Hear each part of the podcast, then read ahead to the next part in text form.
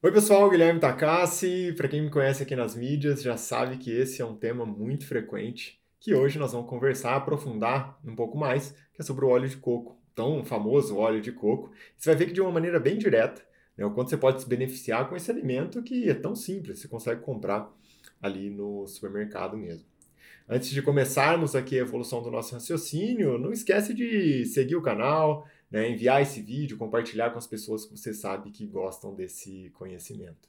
Então, sem enrolar, vamos aprofundar aqui e eu quero começar exatamente trazendo o, o conceito para você a respeito do óleo de coco, né, da composição dele, que é a base dos triglicéridos de cadeia média. Então, principalmente ácido caprílico, cáprico e láurico, e o ácido láurico, vou voltar a aprofundar bastante falar sobre ele do ponto de vista do sistema imune, imunomodulador, ação contra vírus, fungo, bactéria. Mas de maneira geral, essa tríade né, de triglicéridos de cadeia média, quando você consome ali o óleo de coco, que ele chega no seu estômago, no seu tubo gastrointestinal, você não precisa quebrar essa molécula, você não precisa passar pelo processo de digestão. Então você já absorve diretamente e já cai na corrente sanguínea para exatamente conseguir entrar ali numa via de produção energética. Então, quando as pessoas perguntam, nossa, mas o óleo de coco ele engorda, tal, porque é uma gordura, então tem uma, uma quantidade de calorias ali considerável, um pouco mais alta, né? Diante disso, quando você tem uma absorção rápida e, pra, e já cai numa cadeia de produção de energia, sim, o óleo de coco é termogênico, então ele não engorda. Né? Ele está, pelo contrário, associado ao processo de emagrecimento, por entrar nessa cadeia metabólica tão efetiva aí de produção de energia. Então, diante desse, desse conceito também, como a absorção é a absorção mais efetiva, né, frequentemente as pessoas elas, elas imaginam que assim, nossa, vou consumir um alimento que é uma gordura, tal, então exige muito do meu fígado, porque eu tenho que liberar bile para conseguir absorver, e mais, nesse, nessa mesma linha de, de raciocínio, o óleo de coco ele não precisa da bile. Então, até mesmo as pessoas que já operaram vesícula, fizeram ali colicistectomia, que é a cirurgia de retirada da vesícula, elas podem consumir óleo de coco tranquilamente, que elas vão conseguir absorver e transformar isso em energia de uma maneira muito efetiva. Certo?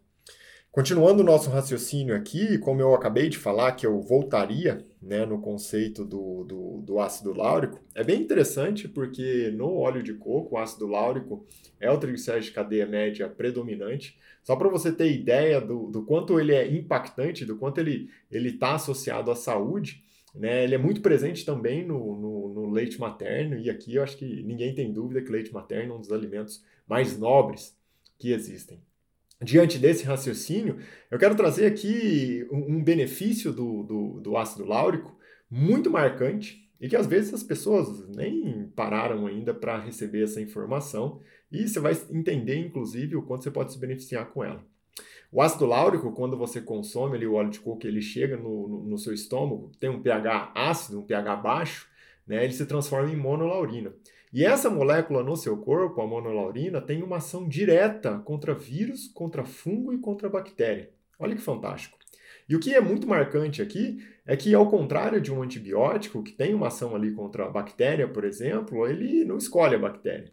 No caso do, do da monolaurina, ele, é, é, essa molécula ela atua matando exatamente as bactérias que podem é, é ser deletérias, que provocam doença no seu corpo. As bactérias boas, que fazem parte do seu conhecido microbioma, e no caso do intestino, por exemplo, a microbiota, a monolaurina não atua, não mata essas bactérias boas do seu corpo. Muitas vezes tem mulheres aí com problema de candidíase, né? Todo mês ali tem candidíase, todo mês tem que usar o um medicamento para candidíase.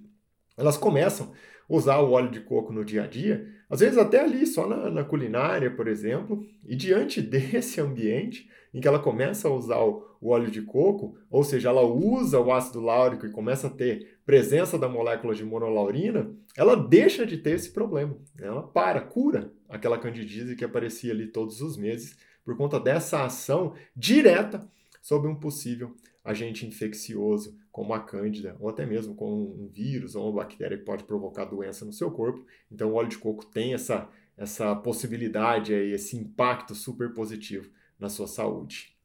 É. É, vamos evoluir o nosso, o nosso raciocínio. E outra coisa que às vezes as pessoas perguntam: nossa, mas e o óleo de coco? Quando eu vou consumir ele? É, mas eu gosto de fazer o jejum tal, ele quebra o meu jejum? Aqui eu relembro você que existem alguns tipos de jejum. É, diante desse raciocínio, todos eles têm uma base em comum. E essa base em comum é o que? Não estimular a célula de gordura. O objetivo do não estimular a célula de, de, de gordura é através do não estímulo da, da insulina. Ou seja, eu quero consumir alguma coisa que não leve a um impacto direto na insulina. E o que, que aumenta a insulina? A glicose.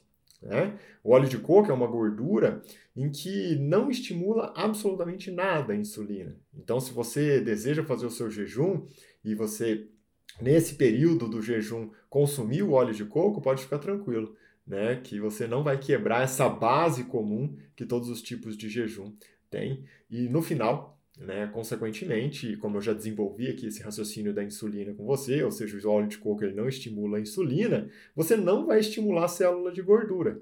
E como nós conversamos agora há pouco, né? Você lembra que o óleo de coco se absorve diretamente, já cai numa cadeia de produção de energia. Além de não estimular a insulina, você vai atuar diretamente na produção de energia de uma forma que, que, que ele atua ali associado a uma termogênese, por isso que ele é, é, termogênico. E aqui, diante desse, dessa sequência de raciocínio, você começa a entender por que está muito mais associado a emagrecimento do que a ganho de peso.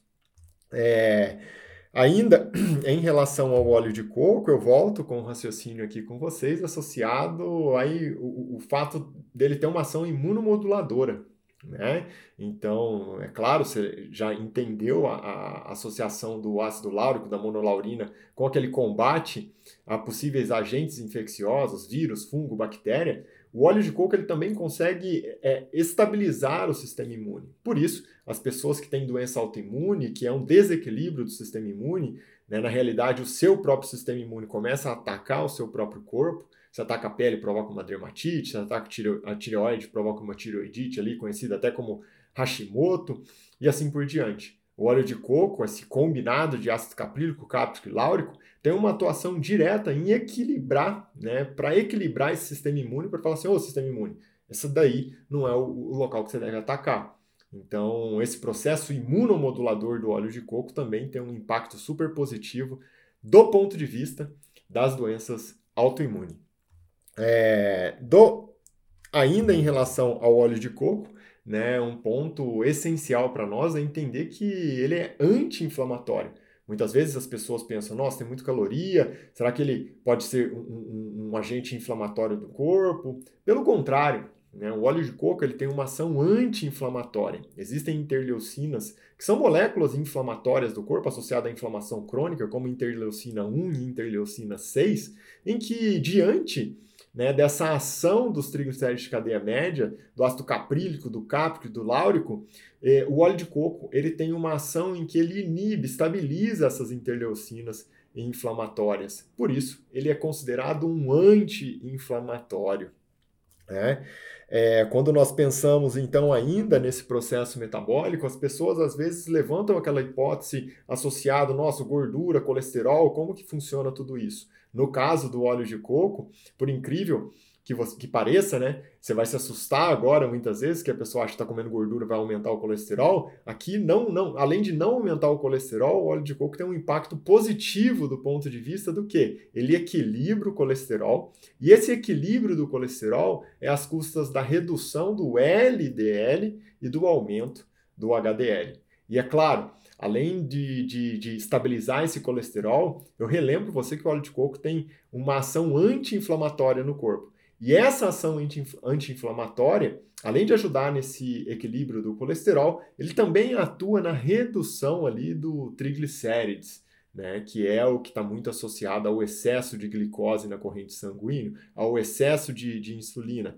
E como nós acabamos de falar no início desse raciocínio, o óleo de coco não estimula a, a insulina e não atua nessa via aí até mesmo de quebra do jejum, como nós conversamos anteriormente.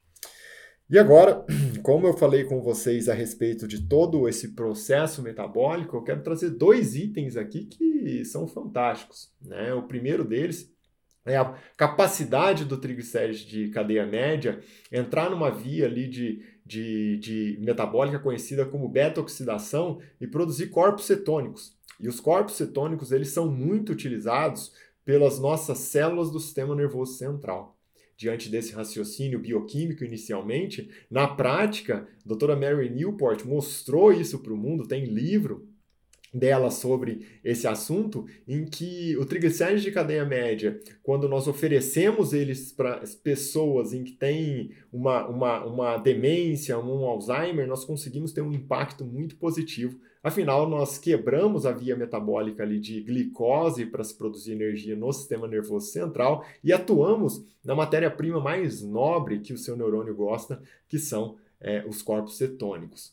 Né? Então, no caso ali da dieta cetogênica, em que a doutora Mary Newport até cita nos livros dela, é, com melhora dos resultados associados à demência e, e, e, e, Alzheimer, ela usa muito a seguinte estratégia: ela reduz o consumo de glicose e aumenta a oferta de gorduras boas, principalmente triglicéridos de cadeia média.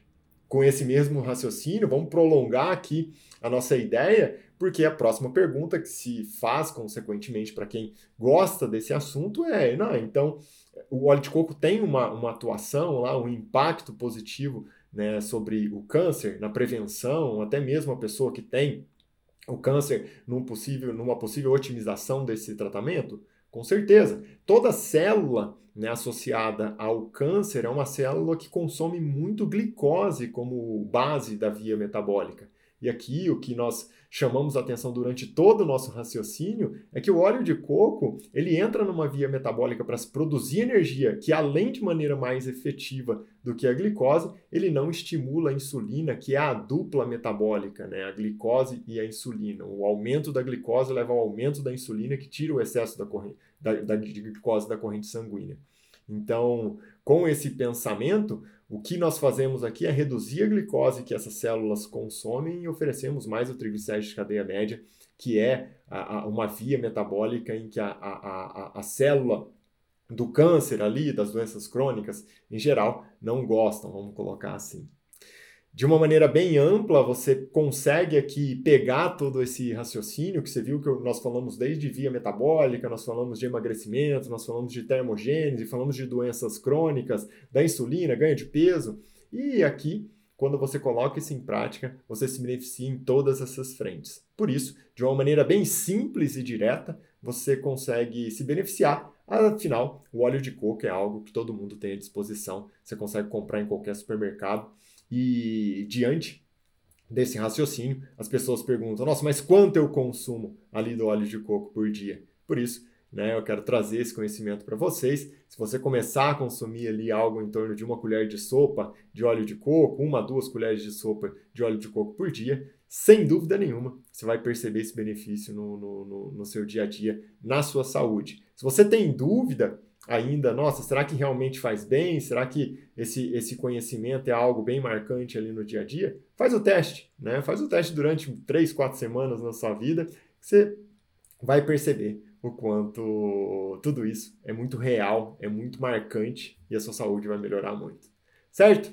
A gente se fala em breve com mais conhecimento aqui sobre saúde, mente e corpo. E é claro, não esquece de seguir o canal, compartilhar esse vídeo, enviar esse vídeo para todas as pessoas que você sabe que gostam. Um abraço e até mais.